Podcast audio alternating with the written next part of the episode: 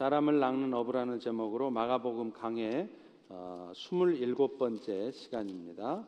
6장 7절에서 13절 말씀을 어, 같이 교독하시겠습니다. 열두 제자를 부르사 둘씩 둘씩 보내시며 더러운 귀신을 제어하는 권능을 주시고 명하시되 여행을 위하여 지팡이 외에는 양식이나 배낭이나 전대 돈이나 아무것도 가지지 말며 신만 신고 두벌 옷도 입지 말라 하시고 또 이르시되 어디서든지 누구의 집에 들어가거든 그곳을 떠나기까지 거기 유하라.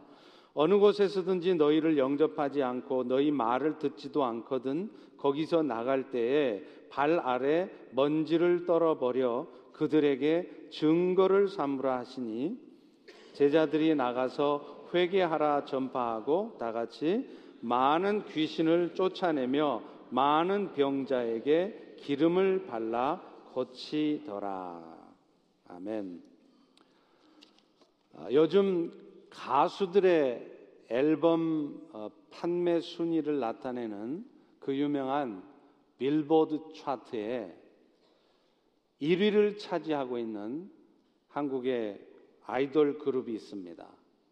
BTS입니다. BTS가 뭐 약자인 줄 아세요? 네. 방탄소년단 이니셜을 딴 겁니다. 놀라운 것은 이 BTS는 미국에서 활동한 그룹이 아니고 순수 토종 한국 출신 아이돌 그룹이라는 겁니다. 실제로 가사도 영어로 부르지 않습니다. 한국말 가사를 그대로 사용하는데 놀라운 것은 전 세계 아이들이 전 세계 젊은이들이 이 한국말 가사를 따라하면서 그야말로 정신을 못 차린다는 겁니다. 제가 동영상으로 여러분에게 보여드리려고 그랬는데 그 모습을 보시면 여러분들이 시험 드실까봐 여러분 자녀나 여러분 손주도 저러나 싶어서 막 다 뒤집어져요. 그냥 막 비명을 지르고 자빠지고 쓰러지고 난리가 아닙니다. 동남아시아는 물론이고요. 남미, 유럽, 심지어는 미국에까지 그 인기가 하늘을 찌르고 있습니다. 저는 음악에 대해서 잘 모릅니다. 그래서 저도 궁금해서 한번 들어봤습니다. 도대체 어떤 음악이게 그런가? Fake Love라는 노래인데요. 저는 아무리 들어봐도 이게 도대체 빌보드의 1위를 차지할 만큼 그렇게 특별한 음악인가 잘 모르겠습니다. 그런데 희한하게 전 세계에서 폭발적인 인기를 얻고 있다는 겁니다. 도대체 왜, 왜 이런 일이 있게 되었을까요? 저는 이 일 자체도 하나님이 하신 일이라고 봅니다. 하나님께서는 이 마지막 때에 우리 한 민족을 통해서 전 세계에 그리스도의 복음이 전해지기를 원하십니다. 그리고 그 일을 위해서 하시는 일이 뭐냐면 바로 한국의 문화 또 한국의 언어가 전 세계에 알려질 수 있도록 하고 계시다는 거예요. 그래서 K-팝이나 K-드라마가 전 세계에 지금 선풍적인 인기를 얻고 있고 심지어는 K-푸드, 한국 음식 그리고 K-코스메틱이라고 그래서 설화수라는 화장품이 지금 유럽에서 선풍적인 인기가 있습니다. 이런 모습들은 사실 우리 개인의 삶에도 그대로 나타납니다. 하나님께서 여러분의 삶에 세상적인 의미의 축복을 주셨다면 또 혹여 여러분 인생 가운데 앞으로 세상적인 의미의 축복을 주신다면 그 이유도 사실은 이것입니다. 그런 축복들을 가지고 예수님 덕분에 이 땅에서 뽐나게 행복하게 잘 살라고 이런 복을 주시는 것이 아니라 그런 축복들이 결국에는 이 마지막 때에 예수 복음이 땅 끝까지 전해지고 하나님 나라가 확장되어지는데 사용되라고 그렇게 하셨고 또 그렇게 하실 거라는 거죠. 또 반대로 오늘 여러분의 인생이 세상적인 의미의 축복은커녕 더 고통스럽고 혹은 해결되지 않는 그런 인생의 문제 가운데 있다면 이건 역시도 마찬가지입니다. 우리의 인생들이 혹여, 혹여 그런 하나님 나라의 확장과 그 하나님의 뜻을 함께 이루어가는데 거기에 초점이 잡혀져 있지 않고 예수를 믿어 영원한 생명의 은혜와 축복을 받았으면서도 여전히 나그네 같은 인생, 안개 같은 인생에서도 복되게 살아보려고 그렇게만 살고 있다면 그런 인생이 다시 하나님을 향하게 할 수 있도록 하나님이 인생에 개입하시는 것이죠.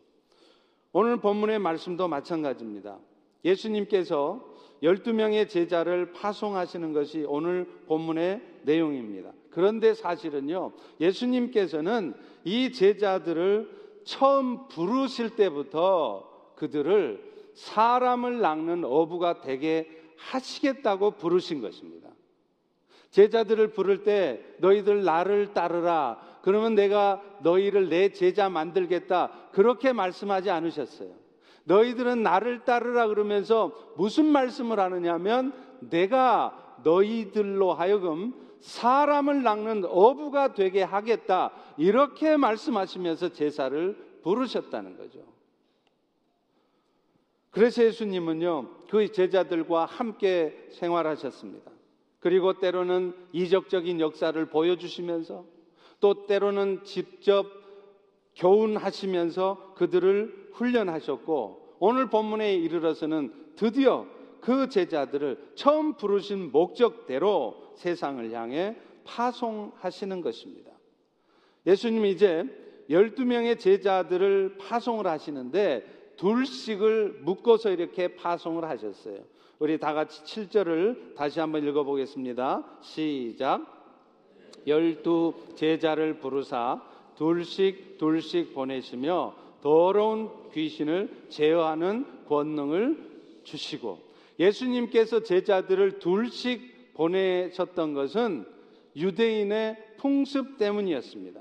신명기 17장 6절에 나타나는 것처럼 유대 사람들은요, 두, 두 사람이나 혹은 세 사람이 함께 증거를 하고 증언을 할 때 그 증언에 효력을 있다고 그렇게 생각을 한 것입니다. 따라서 이 제자들의 증거가, 복음 증거가 법적인 효력을 갖고 있으려면 최소한 두 명 이상이 함께 그것을 증거하고 전해야 했기 때문에 둘씩 그렇게 묶어서 보냈던 것입니다. 근데 중요한 것은 예수님께서 왜 제자들을 보내셨냐는 거예요. 그 보내신 목적은 말할 것도 없이 그들을 통해서 그리스도의 복음이 전해지도록 하시기 위함이었다는 겁니다. 이것은 후에 제자들이 한 일에 대해서 기록하고 있는 12절을 통해서도 알 수 있습니다. 우리 다 같이 한번 읽어보겠습니다. 시작. 제자들이 나가서 회개하라 전파하고 여러분 사실 그리스도의 복음은 다 똑같습니다. 예수님도 복음을 전하실 때 하나님 나라가 가까웠으니 너희가 회개하고 복음을 믿으라 이렇게 말씀을 했어요.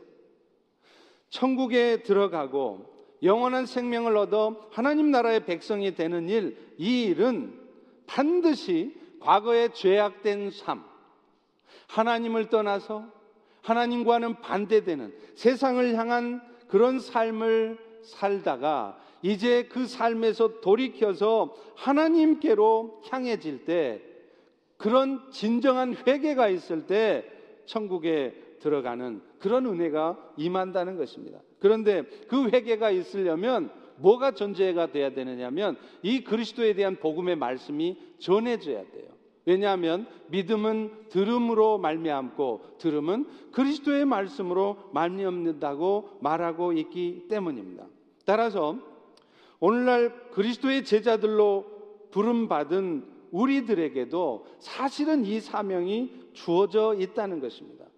여러분, 그리스도인을 영어로 뭐라 그러죠? 그리스찬. 그렇게 얘기를 하죠? 그게 뭐예요? Christ 플러스 사람을 의미하는 IAN이 붙었지 않습니까? 그 뜻이 뭐냐면 그리스도에 속한 자, 더 정확하게 말하면 그리스도를 따르는 자라는 말입니다. 그런데 예수님께서는 우리에게 어떤 삶을 보여주셨느냐면 예수님 자신이 세상에 나아가서 아직도 그리스도의 복음을 모르는 자들에게 예수 복음을 증거하고 전하는 삶을 보여주셨다는 거예요. 그리고 지금 제자들에게도 그 삶을 요구하고 계십니다. 내가 너희를 부른 것은 그저 내 덕분에 너희들이 이 땅에 살면서 행복하게 편안하게 부요하게 사는 것 그것이 최종 목적이 아니라 결국 궁극적인 목적도 그리스도를 마음에 믿어 예수를 구주로 영접하고 그래서 영원한 생명을 갖게 하는 이 일을 위해서 우리를 부르셨다고 말씀을 하시는 것입니다. 사실 오늘날 이 땅에 세워진 교회들의 궁극적인 목적도 마찬가지입니다. 교회라고 하는 것이요. 이런 건물 예배당을 말하는 게 아니에요. 여러분들처럼 그리스도 안에서 예수의 이름을 부름으로 거룩한 자라 성도라 칭함받은 모든 성도들의 공동체가 교회예요. 그러니까 여러분 한 분 한 분들이 다 교회인 것입니다. 그런데 하나님께서 이 땅에 왜 교회를 여러분들을 그리고 여러분처럼 펠로십이라는 이름 아래 교회를 모으신 이유가 뭐냐? 결국에는 그 교회를 통해 여러분을 통해 그리스도의 복음이 세상에 전해지도록 하는 것 이것이 궁극적인 목적이라는 것입니다. 바꿔 말하면 오늘도 여러분이 신앙생활을 하시고 이 땅에 살아서 호흡을 하시면서 사시는 궁극적인 최종 인생의 목적은 그 예수 복음. 여러분이 아는 예수, 여러분이 누르고 있는 그 예수님으로 말미암는 축복을 세상에 증거하고 나타내는 것이라는 거예요. 플러에 있는 찰스 베냉센 교수는 모이는 교회, 흩어지는 교회라는 책을 통해서 교회가 어떤 존재인지에 대해서 쓰고 있습니다. 그 책에서도 찰스 베냉겐은 교회라는 것은 모여서 흩어져야 된다라고 얘기를 하고 있는 것입니다. 이 책에서 그는 교회 본질이 무엇인가에 대해서 다루고 있어요. 그런데 사실 이 교회 본질의 문제는 교회의 사명, 다시 말하면 여러분의 인생의 목적, 여러분이 이 땅에 살면서 무엇을 해야 되는지 여러분의 사명과도 관련이 있다는 것입니다. 그런데 그는 이 책에서 교회가 해야 될 사명, 다시 말하면 교회 본질을 네 가지를 얘기를 하고 있어요. 첫 번째, 교회는 사랑을 위해서 존재한다. 이렇게 말합니다. 이것은 다른 말로 하면 코이노니아라는 말이에요. 요한복음 13장 34절의 말씀처럼 내가 너희를 사랑한 것 같이 너희도 서로 사랑하라. 그러니까 교회 공동체는 어떤 공동체느냐면 서로 성도들끼리 미워하고 원망하고 그러는 것이 아니라 부족해도 연약해도 서로 사랑하는 공동체란 사랑을 연습하고 애써서 노력해서 사랑하는 그것이 바로 교회라는 것입니다. 그게 바로 코인노니하고 그것이 바로 여러분이 오이코스를 하는 그래서 오이코스 안에서 교제하는 이유예요. 서로 사랑하려고요. 두 번째 교회는 신앙 고백 이후에 존재해야 되는데 그것을 다른 말로 캐리그마라고 얘기를 합니다. 그 캐리그마는 구체적으로 뭐냐? 여러분이 너무나 잘 아시는 것처럼 베드로가 고백했잖아요. 마태복음 16장 16절은 16절처럼 예수는 하나님의 아들이시요 그리스도다. 이런 신앙 고백 위에 예, 교회가 있다는 거예요. 만약에 어떤 교회라도 무슨 하나님의 교회네 뭐 여호와의 증인이네 이런 것들처럼 말은 교회라고 하지만 그 교회가 예수가 하나님이 아들이심을 부인하고 예수가 그리스도이신 것을 부인하고 있다면 그건 교회가 아닙니다. 모든 이 땅의 교회들, 우리 펠로시 교회도 마찬가지로 이런 신앙 고백 캐리그마 위에 세워져 있어야 되고 세워져 있다는 것이죠. 세 번째 교회의 본질은 바로 섬김이라고 하는 것입니다. 다른 말로 하면 이게 디아코니아입니다. 요한복음 13장 14절에 보면 예수님이 그렇게 말씀하죠. 내가 주와 선생이 되어서 너희 발을 씻겼으니까 너희도 서로 발을 씻기는 것이 옳으니라. 여러분 세족식 해보셨죠? 예수님은 선생의 입장에 자기가 주인인 입장인데 오히려 제자들 앞에 무릎을 꿇고 종된 사람들 앞에서 무릎을 꿇고 그 제자들의 발을 씻었다는 거예요. 왜그 일을 하셨느냐면 교회라는 것은 이런 섬김을 하는 공동체라는 것을 보여주시는 것입니다. 그래서 여러분 이 디아코니아라는 이 단어에서 나온 것이 뭐냐면 디컨이라는 거예요. 집사라는 거죠. 그러니까 여러분이 서리 집사로 부름 받으셨습니까? 중직자로 부름 받으셨습니까? 그렇다면 여러분은 그 직분을 가지고 혹여 혹여 여러분도 모르게 위에서 군림하려고 한다거나 통제하고 지시하고 명령하려고 한다거나 그렇다면 그건 잘못된 것입니다. 이런 직분은 무엇 때문에 주어졌느냐면 예수님이 모범을 보이신 것처럼 더 겸손한 자세로 먼저 솔선수범해서 무릎을 꿇고 다른 연약한 지체들을 성도들을 섬기라고 그런 직분이 주어지는 것이죠. 그런데 이 교회의 진짜 존재 이유, 진짜 본질 사명은 증인된 삶이라는 것입니다. 이것을 다른 말로 하면 말트리아라는 단어입니다.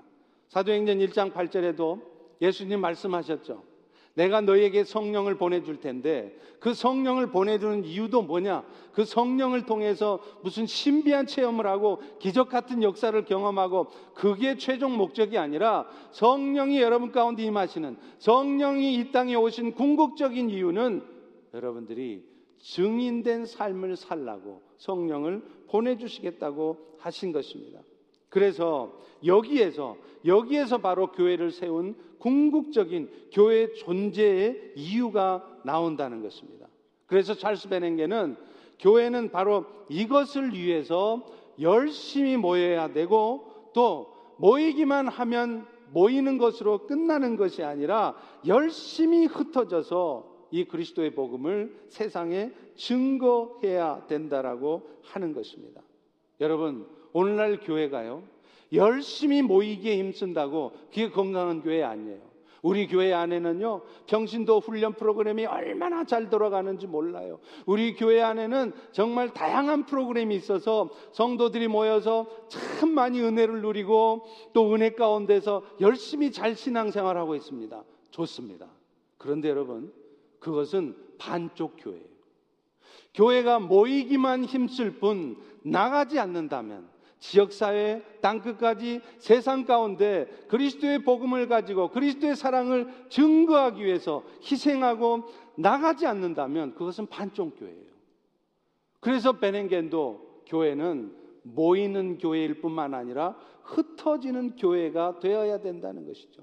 물론 흩어지기 위해서는 세상을 잘 섬기기 위해서는 모이기를 먼저 힘써야 됩니다. 간혹 어떤 성도님들을 보면 모이는 것은 잘 안 모여요. 그러면서 세상에 나가서 자꾸 세상을 섬기시겠다는 거예요. 여러분 이건 순서가 잘못된 겁니다. 왠지 아세요? 모이기를 힘써서 내가 말씀으로 은혜 받고 내가 성숙해지고 성장해지지 않은 상태에서 교회 안에서의 봉사를 통해서 내가 섬김의 훈련을 하지 않은 상태에서 세상에 나가 섬기잖아요. 곧바로 시험 듭니다. 볼티모에 가서 노숙자들을 위해서 열심히 섬겼더니 그 노숙자들이 돈 받아서 술 마시는 것을 보고 그러면 뭐 저따 이 사람들이 있느냐고 왜 저런 사람들 우리가 돈 주고 도와줘야 되느냐고 시험 들게 돼 있어요. 왜냐하면 모여서 모여서 은혜 받는 일을 소홀히 했기 때문에 그렇다는 거예요. 그러나 여러분 기억하십시오. 교회 궁극적인 목적은 모이는 것이 목적이 아니라는 거예요. 모여서 은혜 받고 모여서 성장해서 반드시 흩어져야 돼요. 오늘 여러분들은 그렇게 모이기를 힘쓰고 모여서 받은 은혜를 가지고 세상에 나가 섬기고 계십니까? 우리 휄로쉽 교회는 과연 모이기는 열심히 힘쓰는데 정말 나가서 세상을 섬기는 일에 최선을 다하고 있습니까? 교회 건강성은 바로 거기에 달려 있다는 것입니다. 감사하게 저희 휄로쉽 교회도 그런 교회 존재 목적에 맞게 비전을 missional church를 church로 정했습니다. 교회는 본질적으로 선교적인데 그런 선교적인 목적을 달성하기 위해 애쓰는 교회가 바로 missional church라는 거예요. 그래서 우리는 열심히 모여서 말씀을 통해 성장하고 교회 섬김의 훈련을 통해서 잘 훈련 받은 다음에 세상 가운데 그리스도의 사랑을 나타내는 것입니다. 그래서 교회가 그저 신앙인들의 집합소, 그들만의 공동체, 게토로 끝나는 것이 아니라 구원의 방주가 되어야 되는 것이에요. 예수 믿지 않는 사람들이 세상에서 까칠한 사람들이 정말 세상 말로 하면 이상한 또라이 같은 사람들이 교회에 와야 돼요. 여러분들은 왜 교회 안에 점잖은 사람들만 오기를 기대하십니까? 아닙니다. 진짜 교회는 이상한 사람들이 와야 돼요. 그 이상했던 사람들이 이 구원의 방주에서 은혜의 복음을 받고 영원 구원이 이루어지고 사람들이 바뀌어져야 되는 것. 이게 진짜 교회의 존재 이유인 것입니다. 만약에 교회가 성도들끼리 열심히 모여서 성경 공부하고 열심히 내부의 일 봉사하고 있다면 그것은 구원 공동체가 아니라 개토입니다. 오이코스를 하는 목적도 마찬가지죠. 여러분들은 오이코스를 왜 하십니까? 제가 4월서부터 5월, 6월 이제 매주 토요일 날 토요일 날 모든 사역이 집중되어 있기 때문에 정말 주일 설교를 준비하거나 주일 준비하는데도 정말 벅차고 힘듭니다. 그럼에도 불구하고 제가 매주 토요일 날 우리 오이코스를 돌아가며 신방을 하고 있어요. 왜 그러느냐면 바로 왜 우리 교회가 존재하는지, 오이코스는 왜 하는지, 무엇 때문에 교회는 있어야 되는지 그걸 여러분들에게 얼굴을 대면해서 말씀드리고 싶고 나누고 싶어서였습니다. 그런데 여러분, 오이코스를 여러분 왜 거예요. 많은 경우에 오이코스에 보면요. 연약한 성도들이 함께 모여서 은혜를 서로 나눕니다. 그래서 서로가 서로를 위해서 기도해 주고 그래서 마음의 상처도 치유받고 기도 응답도 받고 맞아요. 이거 마땅히 오이코스가 해야 될 일입니다. 그런데 여러분, 진짜 오이코스의 존재 목적은 그게 끝이 아니에요. 오이코스를 통해서 복음 전파가 이루어져야 돼요. 오이코스를 통해서 혼자 섬길 수 없는 것을 혼자 세상을 알아서 섬기려면 참 힘든데 오이코스를 통해서 함께 모여서 세상을 섬기는 것 이것이 진짜 오이코스의 존재 목적이에요. 그래서 오이코스가 영혼을 구원하는 베이스 캠프가 되어야 되는 것입니다. 그런 의미에서 저는 우리 교회에도 열린 오이코스 같은 것을 생각해 봐야 된다고 생각합니다. 사실 모든 오이코스가 마땅히 그래야 돼요.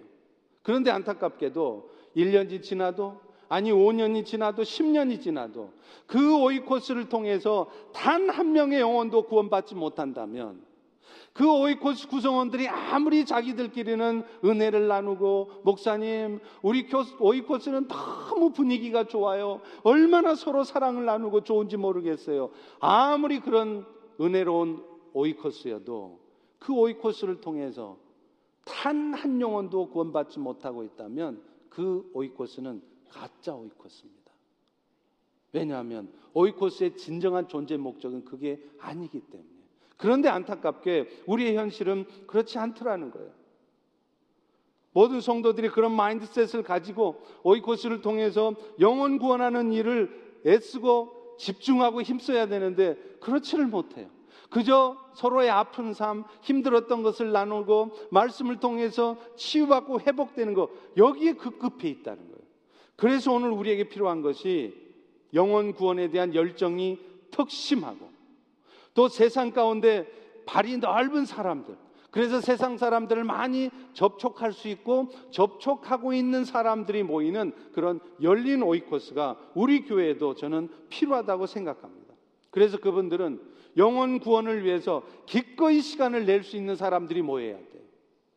내가 비즈니스를 하루에 10시간을 했다면 내가 돈을 덜 버는 한이 있더라도 8시간만 비즈니스를 하고 나머지 2시간은 그 영혼 구원을 위해서 내가 그 사람을 찾아가서 신방할 수 있고 내 먹고 살기도 쪼들리고 힘들지만 내 이 돈을 가지고 영혼 구원을 위해서 그 예수 믿지 않는 사람에게 식사 대접을 할 수 있는 그런 은사를 기꺼이 희생할 수 있는 그런 각오가 되어 있는 분들이 모여서 열린 오이코스를 해야 되는 것입니다. 오늘 사랑하는 성도 여러분, 여러분들은 이제 그런 오이코스를 통해서 그렇게 여러분들의 오이코스가 영혼을 구원을 이뤄내는 그런 오이코스에 함께 해보시지 않으시렵니까? 저는 여러분에게 도전합니다. 여러분의 인생의 목적이 사실은 그것이고 오이코스를 하는 궁극적인 목적도 그거라는 거예요. 교회가 영원 구원을 하지 않으면 그게 무슨 교회입니까? 예배를 잘해서 우리 펠로시 교회는 예배가 얼마나 은혜로운지 모릅니다. 찬양이 뜨겁습니다. 말씀이 은혜가 넘칩니다. 기도가 뜨겁습니다. 아무리 예배를 은혜롭게 해서 수많은 주변의 상도들이 다 몰려든다 하더라도 정작 우리 교회를 통해서 단 한 영혼이 구원받지 못하고 있다면 그건 교회가 아닌 것입니다.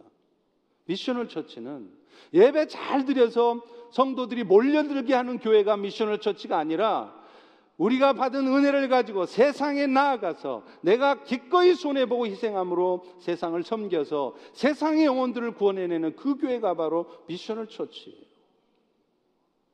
오늘 여러분들은 그 일에 헌신하고 계십니까? 아니, 앞으로라도 헌신하고 싶으십니까? 그런 헌신이 여러분의 있기를 주의 이름으로 축원합니다. 축원합니다. 축원합니다. 축원합니다. 선교도 마찬가지. 지금 세상에는 아직도 수십억의 영혼들이 구원받지 못하고 있습니다. 그렇기 때문에 우리도 선교사를 보낼 때 최우선으로 보내고 최우선으로 가야 할 곳이 바로 그 복음이 아직 전해지지 않은 미전도 종족이라는 거예요. 물론 이미 선교사들이 많이 가 있어서 복음이 어느 정도 편만하게 전해진 곳에도 여전히 선교사는 필요합니다. 왜냐하면 누군가는 가서 현지인 사역자들을 재교육하고 현지인 사명자들 세워서 훈련해야 됩니다. 우리 교회 역시도 미전도 종족이 중요하지만 그렇다고 해서 그런 선교는 의미가 없는 것도 아니에요. 우리도 여전히 그 일도 계속해야 됩니다. 그러나 priority 우선순위로 따지자면 우리는 당연히 미전도 종족하는 것이 우선되어야 된다는 것입니다. 마태복음 24장 14절에도 그렇게 예수님이 말씀하세요. 전국 복음이 모든 민족에게 증언되기 위하여 온 세상에 전파되리니 그제야 끝이 오리라. 이 더럽고 악한 세상, 정말 살기 힘든 세상. 그래서 여러분도 신앙생활 하고 있으면서도 때로는 아이고 그냥 빨리 죽어버렸으면 좋겠다 그런 생각 드시죠? 주님이 빨리 오셔서 이 세상이 정말 새하늘과 새 땅이 됐으면 좋겠다 그런 마음 드시죠? 그러려면 여러분이 뭐를 하셔야 되냐면 예수 복음이 아직 전해지지 않은 곳 그런 곳에 우선적으로 그 복음이 전해지는 일에 힘써야 되는 것입니다. 바라기는 우리 펠로시 교회가 그렇게 열심히 모이기만 힘쓰는 교회가 아니라 결국에는 기꺼이 희생하며 세상에 나아가서 그리스도의 사랑을 전하는 흩어지는 교회, 미셔널 처치가 되기를 축원합니다. 그런데요, 우리가 이 일을 감당하려고 할 때 우리가 기억해야 될 게 있어요. 주님께서는 그 일을 하도록 우리를 보내실 때 절대로 그냥 보내시지 않는다.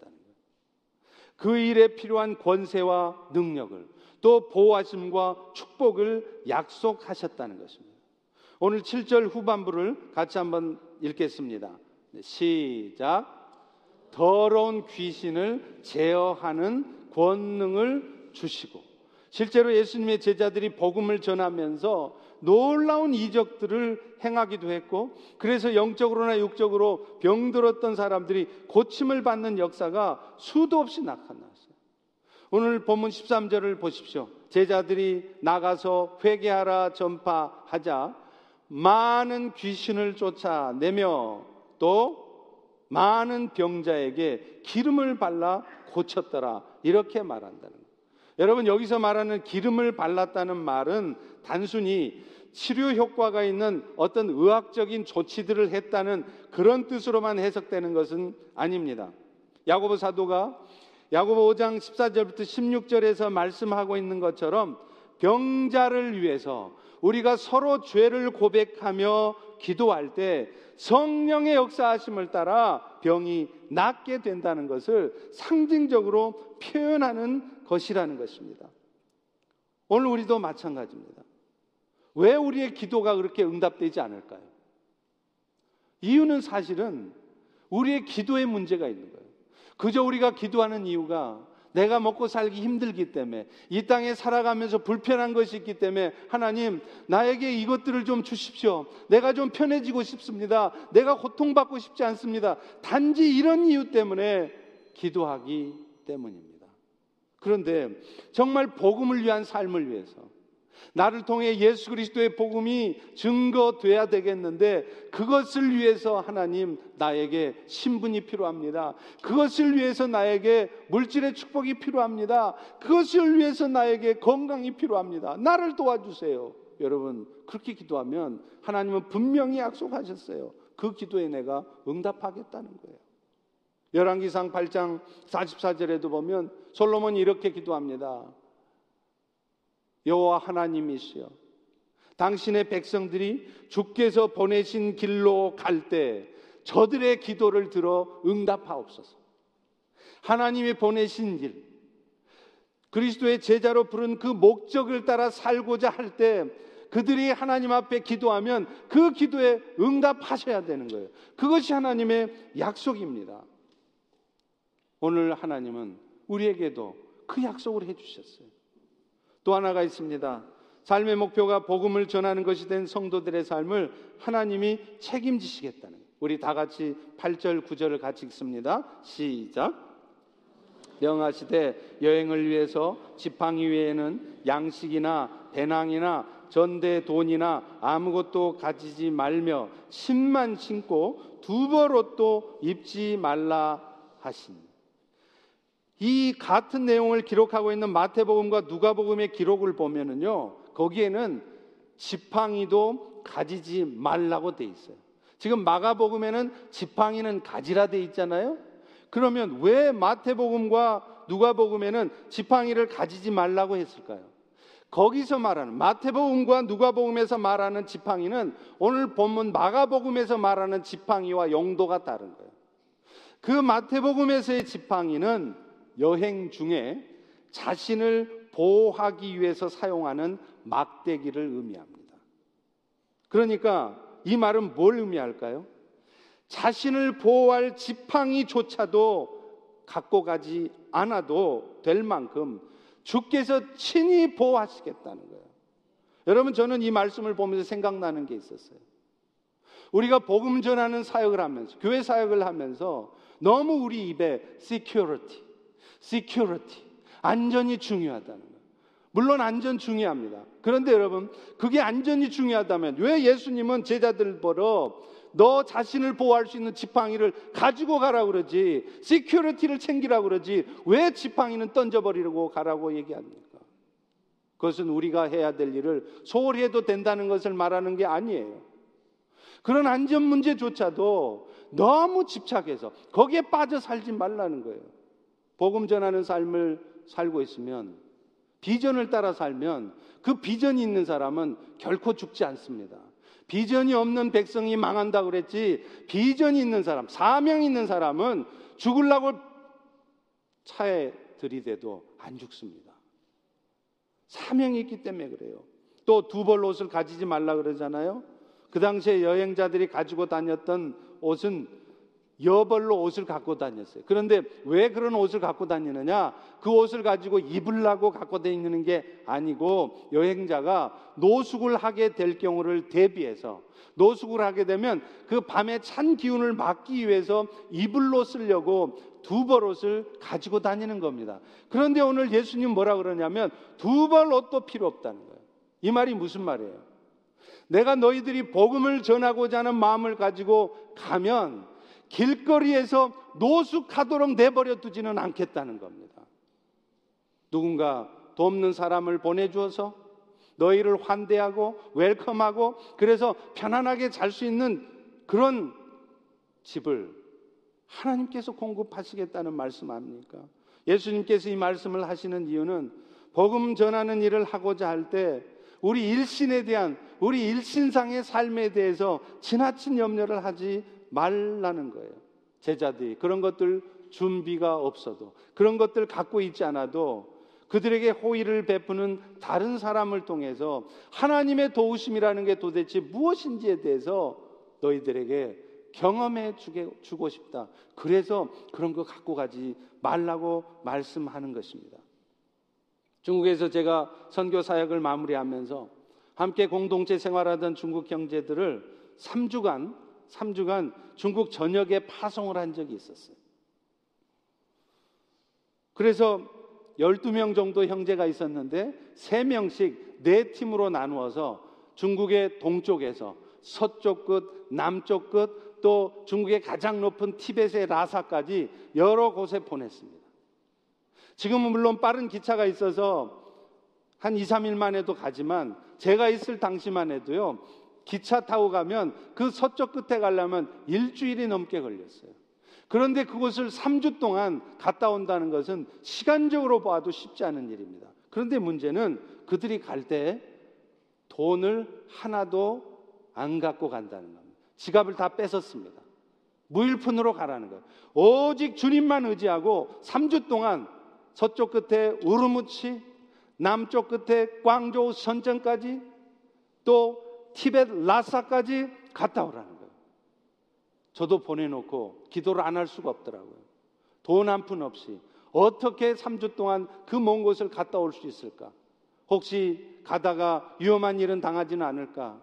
아예 가기는커녕 어디 기차역에서 며칠째 노숙이나 하고 있지는 않을까 걱정스러웠습니다. 그런데 놀랍게요. 3주가 되기 전에 내 팀 전부 정확하게 다 도착했습니다. 도착하고 나서 모임을 가지면서 서로 간증을 하는데 그동안 하나님이 역사했던 것을 간증하는데 기가 막힌 거예요. 우연히 기차역에 갔는데 돈 있습니까? 기차표가 있습니까? 그냥 우두커니 앉아 있는 거예요. 그런데 정말 몇 년 만에 만난 친구가 너 어떻게 여기 있느냐 자초지정을 얘기를 듣고 그 친구가 기차표를 끊어줘서 가게 되고 또 우연히 차를 잡아탔는데 암 전혀 안면이 없던 그 사람이 얘기를 나누다 보니까 당신들이 왜 지금 이 차를 탔습니까? 아, 우리는 지금 어디를 가는데 지금 이런 목적으로 가고 있습니다. 그러니까 운전하는 사람이 나도 크리스찬이요. 그러면서 그 사람들에게 다음 지역을 갈 수 있도록 차비를 공급해주고. 그러니까 이런 공급하심을 통해서 3주 동안 단 한 팀도 차질 없이 다 도착했다는. 여러분 이걸 뭘 의미하겠습니까? 마태복음 6장 33절에 말합니다. 하나님의 나라와 의를 구하라. 그리하면 이 모든 것을 너희에게 더하시리라. 하나님 나라를 위해서 복음 전파를 위해서 살아가면 사실은 먹고 사는 일도 인생 문제도 친히 해결해 주시겠다는 말씀 아닙니까? 오늘 우리에게 필요한 믿음이 바로 사실은 이런 믿음이라는 거예요. 왜 오늘 또 우리가 신앙생활에도 별로 기쁨도 없고 재미가 없느냐? 왜 기도에도 오늘 우리가 그렇게 응답이 더디고 없느냐? 사실은 우리가 현실에 매여 삶기 때문에 그래요. 마음속으로는 전도해야 된다는 걸 뻔히 알면서도 복음 전하는 삶을 살아야 된다는 걸 뻔히 알면서도 그렇게 살지 못하는 자신의 삶을 보면서 죄책감은 가득 안고 그래서 목사님 보기가 미안하고 교회 올 때마다 미안하고 그래서 살짝 뒤왔다 살짝 가고 그렇게 하면서도 정작 기도를 해도 기도응답도 없고 별로 기쁨도 없고 왜 그렇습니까? 삶의 목표가 다르기 때문이라는 거예요. 복음을 위한 삶에 내 삶을 헌신하고 결단하고 가면 사실은 하나님은 이 모든 것을 공급하신다고 약속하셨습니다. 오늘 사랑하는 우리 펠로시교회 성도 여러분, 여러분의 인생의 목적이 더 분명해질 수 있기를 축원합니다. 그래서 그 하나님의 나라를 위해서 수고하고자 했을 때 그리고 그 가운데 여러분이 기도할 때 놀라운 기적 같은 응답의 역사가 있기를 주의 이름으로 축원합니다. 축원합니다. 내 마지막 하나 더 기억해야 될 게 있어요. 예수님은 우리가 복음 전하는 삶을 살고자 할 때 그렇게 우리의 삶을 책임지시고 축복하신다고 약속은 하셨지만 기본적으로 복음 전하는 삶을 살 때 우리가 받게 될 핍박과 어려움이 있을 거라는 것을 말씀하신 겁니다. 우리 11절을 같이 읽어 보겠습니다. 시작. 어느 곳에서든지 너희를 영접지 않고 너희 말을 듣지도 않거든 거기서 나갈 때발 아래 먼지를 떨어버려 그들에게 증거를 삼으라. 여러분, 우리가 복음을 전한다고 그래서 모든 사람들이 복음을 다 받아들이지 않습니다. 심지어는요, 예수님이나 사도 바울과 같은 훌륭한 사도가 전해도 그 복음을 거부하는 사람들이 있다는 걸 알아야 돼요. 아시다시피 사도 바울은 로마 감옥에서 2년 동안 연금 상태로 갇혀 있었습니다. 여러분, 연금이라는 게 뭔지 알죠? 쇠창살이 있는 감옥에 있는 것이 아니라 집을 세를 내어서 그 집에 거주하면 병사들은 그 집 바깥에서 지키면서 다른 사람들이 올 수는 있지만 집 밖으로 나갈 수는 없는 그게 바로 연금이라는 거예요.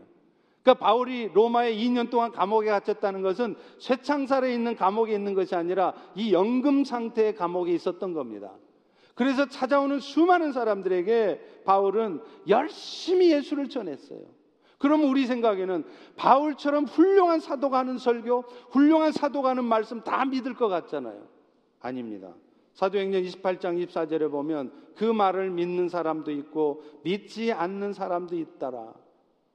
들을 귀 있는 자만 듣게 되어 있기 때문입니다. 아무리 논리적으로 아무리 잘 복음을 전해도 들을 귀가 없는 사람, 귀가 닫혀 있는 사람, 눈이 닫혀져 있는 사람은 못 듣고 못 보는 것이에요. 또 복음을 전하는 삶을 살다 보면요. 이렇게 복음을 받아들이지 않을 뿐만 아니라 때로는 복음 전하는 사람들을 고통스럽게 하는 상황들도 나타난다는 겁니다. 왜 그럴까요? 사탄이 가장 싫어하는 것이 누군가가 복음을 전해 듣고 영혼이 구원되어지는 것이며 그 영혼 구원을 위해서 헌신할 수 있는 하나님의 사람이 세워지는 그 일을 사탄이 제일 싫어해요. 그래서 사탄은 틈만 나면 사람들 사이에 이간질하고 또 사람들을 공격해서 그 은혜를 못 받도록 그 복음을 못 듣도록 방해를 하는 것입니다. 그러다 보니까 그런 사탄의 공격 때문에 때로는 복음 전하는 사람들이 직접적인 어려움을 겪기도 하고 고통스러운 상황을 겪기도 한다는 거예요. 그런데 이럴 때 예수님은 뭐라고 말하느냐? 그 고통스러운 상황을 주는 상황, 또 그런 사람들과 싸우거나 대적하지 거예요. 그저 발 아래 먼지를 떨어버리라. 이렇게 말합니다. 여러분, 발 아래 먼지를 떨어버리라. 이 말이 무슨 말일까요? 이것은 유대인의 생활 관습과 관련이 있습니다. 경건한 유대인들은 밖에 외출을 했는데 그 외출한 곳이 이방 땅이잖아요. 그러면 이방 땅을 밟고 여행하고 돌아오면 반드시 집에 들어가기 전에 발과 옷에 묻은 이방 땅의 먼지를 흙들을 다 털어버리고 들어갑니다. 지금 예수님께서 너희가 전한 복음을 그들이 듣지 않거든 그들이 복음 전하는 너희들을 고통스럽게 하거든 발에 먼지를 떨어버리라 이 말은 무슨 말이냐면 그들을 상대하지 말라는 거예요. 대적하지 말라는 거예요. 너희가 할 일은 그저 반, 발에 먼지만 떨어버리면 된다는 겁니다. 결국 예수님이 이런 말씀을 하시는 것은 복음을 배척하는 지역은 마치 이방인 지역과 같이 멸망의 자리에 놓이게 됨을 말씀하는 것입니다. 하나님께서 예수님께서 복음을 전해 듣지 않고 복음을 거부하는 사람들에 대해서 하나님께서 멸망의 자리에 있게 하시겠다는 거예요. 그들의 행동에 대해서 스스로 책임질 수 있도록 하나님이 심판하시겠다는 겁니다. 그러니 너희들은 그들과 대적하지 말고 네 발에 먼지만 떨어버리라는 것입니다. 사랑하는 성도 여러분, 지금 이 순간에도 지구촌 곳곳에는 복음 때문에 고통받는 지체들이 수도 없이 많습니다. 지난 5월 29일 미 국무부가 홈페이지에 발표를 했습니다. 2018년 국제 종교 자유 보고서입니다. 이 보고서에 의하면 북한의 종교 자유 탄압이 넘버 원.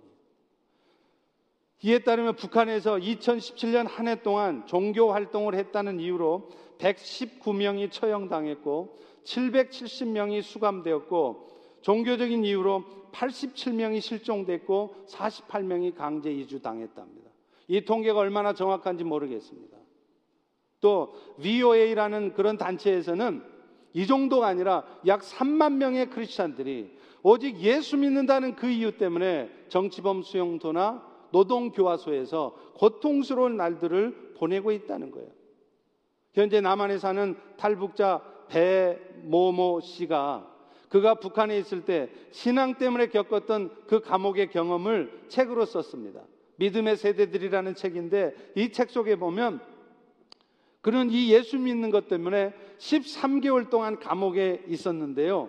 그 감옥에서 일정이 뭐냐면 오전 5시에 기상을 합니다. 오전 5시에 일어나면 무려 무려 17시간 동안을 같은 자세로 무릎 위에 손을 얹어 놓은 채로 가만히 앉아 있어야 돼요. 두 시간마다 한 번씩 잠깐 화장실 갔다 오는 것. 그리고 몇 분도 안 되는 식사 시간. 그 외에는 꼼짝도 없이 앉아 있어야 된다는 거예요. 모기가 물어도 움직일 수가 없답니다. 만약에 조금이라도 움직이면 감시자들이 고통스러운 처벌을 한대요. 어떤 벌칙은 30분 동안 머리 위에다가 물이 가득한 사발을 올려놓고서 서 있어야 돼요. 그것도 무릎을 이렇게 구부린 채로요. 여러분, 무릎 구부린 채로 1분이라도 서 있을 수 있습니까? 30분을 서 있는데 물을 한 방이라도 흘리면 그때부터 매로 거의 인사불성이 될 때까지 두들겨 맞는다는 것입니다. 지금 우리는 이렇게 이렇게 편안한 환경에서 마음껏 하나님을 찬양하며 예배드리는 고 있는데 그 땅의 성도들은 예수 믿는 이유 때문에 그런 고통을 당하고 있습니다. 중국도 마찬가지입니다. 지난 2월부터 시행된 새로운 종교 사무 조례 때문에 이제 중국도요 기도 모임조차 진행할 수 없습니다. 만약 그게 발각되면 그 주택은 철거되거나 몰수의 대상이 돼요. 시진핑 주석이 정권을 잡은 이래 그의 와이프도 크리스찬임에도 불구하고 점점 기독교인을 향한 핍박이 심해져서 지금 많은 이 기독교 단체들은 중국이 마치 문화 대혁명 때 그런 종교 탄압 상태에 들어갔다는 것입니다. 그래서 여러분 오늘 또 지금 그들은 그렇게 고통하고 있습니다. 그런데 오늘 우리는 오늘 우리는 신앙생활 하면서 복음 전하는 삶을 살면서 우리가 잠시 겪는 그 고통 때문에 그렇게 지나치게 슬퍼하고 또 아파하고 있다면 부끄러운 일일 수 있는 것이죠. 여러분, 앞서 찰스 베nen겐 교수가 얘기한 그 교회 네 번째 본질, 증인의 삶이라고 그랬잖아요. 그 증인이라는 것이 원래 단어가 마티리아입니다. 그게 뭐냐면 마터라. 순교자라는 뜻이에요. 바꿔 말하면 증인의 삶을 살다 보면 순교자의 삶을 살아야 될 때가 있다는 것이죠. 히브리서 기자는 진정한 믿음의 사람들의 모습을 이렇게 말합니다. 영원한 나라를 소망하는 가운데 신앙의 핍박을 이겨낸 자들이다. 그들은 신앙 때문에 채찍을 맞고 옥에 갇히기도 하고 심지어는 돌에 맞고 톱으로 켜는 것과 칼로 죽임을 당하고 궁핍과 환란과 확대를 받았다고 그래요. 그런데 그들이 그런 고통과 환란 가운데에도 그 핍박을 이겨낼 수 있었던 것은 결국 이 땅의 모든 것들은 다 사라질 것이며 그들에게는 하나님이 자신들을 위해 예비해 놓으신 더 좋은 것이 있다는 이것을 붙들었기 때문이라는 것입니다. 그래서 히브리서 12장 28절과 29절도 이렇게 말씀합니다. 그러므로 우리가 흔들리지 않는 나라를 받았은즉 은혜를 받자. 오늘 여러분들은 신앙생활 하면서 무엇 때문에 은혜를 받습니까? 예수 믿고 기도 많이 했더니 세상에 하나님이 내 기도에 응답해 주셔서 내가 이렇게 비즈니스가 잘 되게 되었습니다. 우리 자식들이 잘 되게 되었습니다. 그것이 은혜고 그것이 기쁨이고 그것이 자랑거리입니까? 아닙니다. 그런 것에서 은혜를 받으면 정말로 두려운 마음으로 기쁜 마음으로 하나님을 섬길 수 없어요. 뭐가 은혜가 돼야 되느냐면 오늘 내가 외양간에 소가 없을지라도 무화과 나무에 소출이 없을지라도 구원의 하나님 때문에 저는 기쁩니다. 결국 이 땅의 삶은 언젠가는 사라질 것인데 나에게는 그 영원한 변동하지 않을 나라가 있기에 나는 이것이 감사합니다. 이것이 은혜가 돼야 돼요. 이것이 은혜가 되는 성도들만이 온전한 복음 전하는 삶을 살 수 있고 그것도 기뻐하며 그런 삶을 살 수 있는 것입니다. 사랑하는 성도 여러분, 예수님이 제자를 부르신 이유는 그들이 사람을 낚는 어부가 되게 하기 위함이었어요. 오늘날 주님은 우리도 부르십니다. 세상에 흩어져서 사람을 낚는 어부가 되라고 부르십니다. 여러분의 남은 인생이 얼마나 남았을까요? 아무도 몰라요. 태어나는 것은 순서를 따라 태어났지만 가는 시간은 정해져 있지 않습니다. 우리 주변의 젊은 사람들이 인생을 빨리 마감하는 경우를 얼마나 많이 봅니까? 우리는 죽은 다음에 주님 앞에 설 텐데 주님은 우리에게 반드시 물으세요. 나는 너를 위해 내 생명 주었건만 넌 날 위해 무엇을 주었느냐? 오늘 이 아침에 우리 인생들을 다시 한번 겸손하게 돌아보면서 그저 세상 살기 힘들다고 내 뜻대로 안 된다고 불평이나 하고 원망이나 하고 어둠에 빠져 있을 것이 아니라 내가 정말 복음 전하는 삶을 살고 있는지 그 삶에 합당한 삶의 모습이 지금 나의 모습인지 돌아보실 수 있기를 주의 이름으로 축원합니다. 기도하겠습니다. 하나님 오늘도 마가복음의 말씀을 통해서 우리의 삶이 결국은 복음 전하는 삶이 되어야 함을 알게 하시니 참으로 감사합니다. 이제 사랑하는 우리 펠로시 교회 모든 성도들 열심히 모여서 모이는 것으로 그치는 것이 아니라 세상에 나가 흩어지게 도와주시옵소서. 그래서 흩어져서 세상 가운데 예수 그리스도의 사랑을 전하는 그런 우리 모두가 될 수 있도록 은총 베풀어 주시옵소서. 예수님 이름을 예수님의 이름으로 기도합니다. 아멘. 우리